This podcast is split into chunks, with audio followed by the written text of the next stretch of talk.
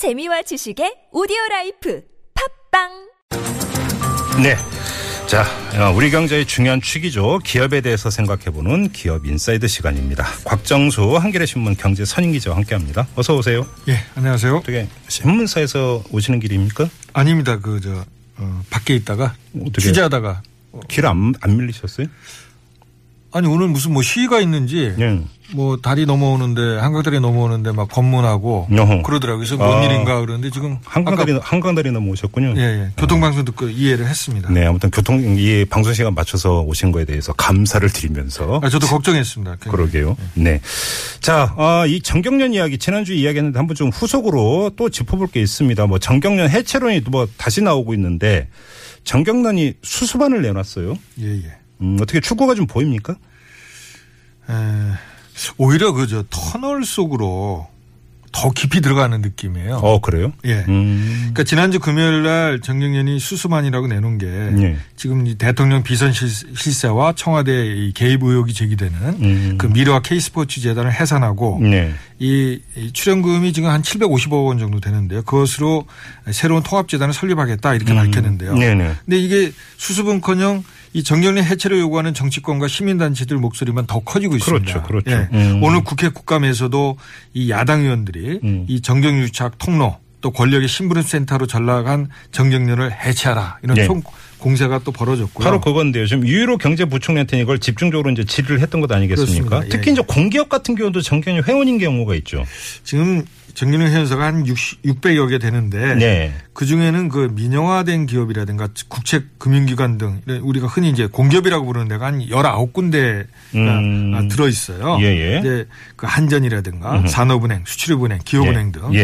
예. 근데 사실 공기업이 이런 소, 이 소수 대기업의 이익을 대변하는 정경련의 회원사인 것은 진작부터 좀 문제제기가 있었어요. 왜냐하면 그러게요, 그러게요. 이해가 상충할 수 있다는 거예요. 음. 일례로 정경련은 지금 줄곧 이 산업용 전기요금을 내려라 이렇게 요구를 하고 있거든요. 예. 근데 한전은 지금 전기요금을 원가에도 뭐 미달한다고 올리려고 그러잖아요. 네. 그러니까 여기서 이제 이해상충이 되는 거죠. 음. 그리고 사실 또 이 공기업 중 일부는 매년 수천만 원의 회비를 정경련에 낸다는데 네. 결국 공기업의 자금 원천은 뭐예요? 혈세잖아요. 그렇죠. 국민의 세금. 그렇죠. 근데 이거를 갖다 정경련에가 왜 갖다 주냐 이런 얘기가 지금 나오는 거죠. 예. 아무튼 이게 공기업이 정경련 회원으로 있는 것 자체가 타당한 것이냐 얘기부터 좀 다시 점검이 필요해 보입니다.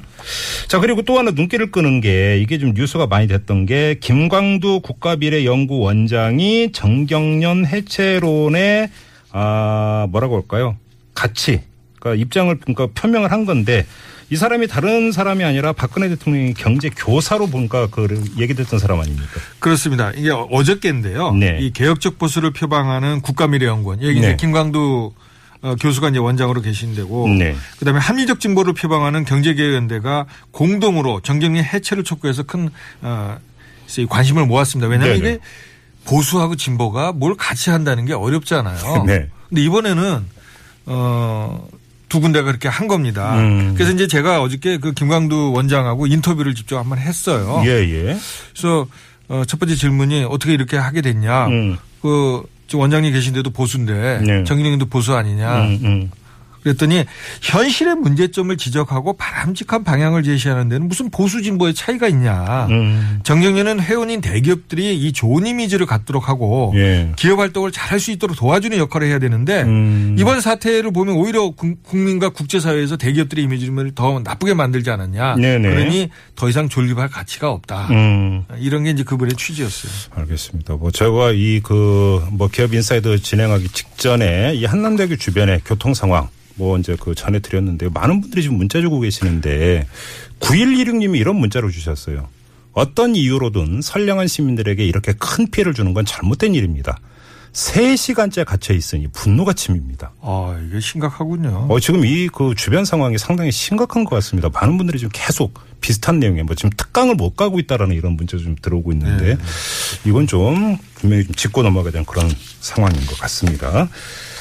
네, 자 정경련 이야기 하고 있는데 정경련 이야기가 나오게 됐던 가장 직접적인 계기는 누가 뭐라고 해도 미르재단하고 K스포츠재단 바로 이 문제 아니겠어요? 예, 예, 예. 자 여기에 대해서 정경련이 나름의 수수반이라고 내놓았는데 이게 오히려 또 불을 지르는 감이 없지 않아 있는 것 같은데 어떤 아닌지 일단 정리부터 좀 하고 넘어가죠. 그러니까 이- 지금 그이 에, 대통령 비선 실세 또 청와대 개입 의혹이 제기되고 있는 두 재단에 대해서 예. 그 정영인이 자체 이제 진단을 했다고 합니다. 네. 그래서 해보니까 이게 이제 문화하고 체육 사업 쪽이잖아요. 네. 서로 이제 공통 부분이 많고 음. 또이 조직 구조나 경상비역 측면에서 어, 비효율이 많다. 분리 네. 운영하는데. 음. 그래서 10월 중에 두 재단을 전격적으로 해산하고 네. 또 문화체육을 아우르는 지금 돈이 한 750억 정도 모아 있으니 음흠. 새로운 통합재단을 설립하겠다. 네. 이게 이제 골자입니다. 예, 예. 그리고 이제 정리에 나아가서 이 새로운 통합재단은 지금 이제 논란이 되고 있는데 음. 이 경영 효율성도 높이고 네. 책임성도 확보하고 음. 또 투명성도 강화해서 네. 국민들의 신뢰를 얻겠다 이런 얘기입니다. 예. 근데 문제는 지금 정경련이 그렇게 할 수 있는 주체고 자격이 있느냐 이게 지금 논란 아닙니까? 근데 이제 그게 이제 수습안이 돼야 되는데 예. 이 발표가 된 다음에 논란이 이제 더 커진 거죠. 음. 그러니까 이제 야당과 시민단체는 오늘 뭐 국감에서도 그 얘기가 나왔는데 예. 증거 인멸하는 꼼수 아니냐. 그러니까요. 예? 예, 예. 이 더불어민주당의 김영주 최고위원에 따르면 정부에 이제 두 재단의 자금이 들어가고 나온 내역을 요청을 했답니다. 그랬더니 음. 정부가 재단에서 안 준다고 어렵다고 그랬대요. 예. 근데 이제 정경련이 해산안을 발표하기 직전부터 음. 두 재단에서 내부 자료를 인멸하고 있다 이런 징후가 포착됐다고 합니다. 아, 예. 막 뭐뭐 이렇게 쓰레기 꾸러미가 나오고 뭐 그랬다고 그래요. 예.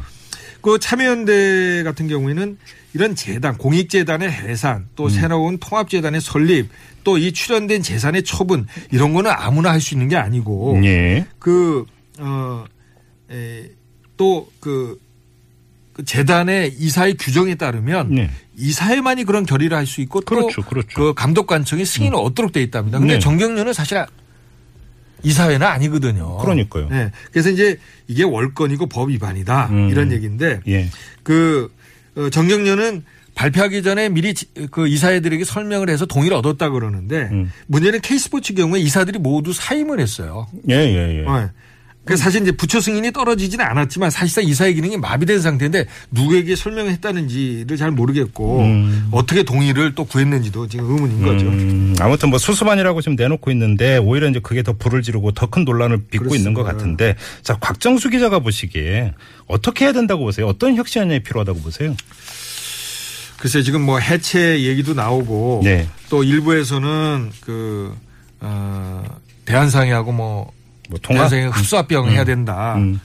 어, 또 어- 일부에서는 또 싱크탱크로 전환하자 이참에 네. 그래서 뭐 어, 어, 시장 경제 발전 방향이나 global standard에 맞는 경제 질서 방향 제시하는 역할을 하자 뭐 이런 얘기를 하는데 네. 무엇을 하든 간에 말이죠. 예. 어, 저는 그, 어, 이번 사태가 왜 초래됐는지에 대한 어떤 문제 의식이라 그럴까요? 제가 이제 그 정경련의 임원한테 이 얘기를 물어봤어요. 이렇게 이제 논란이 많고 해체론도 나오는데 대국민 사과 혹시 검토한 적 있냐 그랬더니 사실. 정경련이 1995년에 노태우 전 대통령 대선 비자금 제공 관련해서 재벌 대기업들이 무더기로 형사처벌됐잖아요. 네네네. 그때도 대국민 사과를 한 전력이 있어요. 네. 근데 정년이 임원 반응이 뜻밖이더라고요. 그런 생각한 적 없다. 거기까지 좋았어요. 음. 그런데 사과는 잘못이 있어야 하는 것이지 않냐. 예. 그러니까 이게 지금 문제 의식이 잘못됐다는 거예요. 음. 그러니까 국민들이 일반적으로 생각하는 또 언론이나 정치권 시민단체 생각하고 있는 이런 인식과 큰 괴리를 보이고 있는데 네. 사실 위기라는 게 음. 위기인데 위기라고 생각지 않는 게 더 큰 위기란 말이 있잖아요. 그렇죠. 지금 사실 이제 그런 상황인 것 같아요. 포인트가 뭔지 확실하게 좀 정리를 해 주셨네요. 알겠습니다. 네, 네. 그런 건 아니겠습니까? 자, 기업 인사이드 오늘은 여기까지 진행을 하죠. 자, 곽정수 한겨레 신문 경제 선임 기자와 함께 했습니다. 고맙습니다. 예, 감사합니다.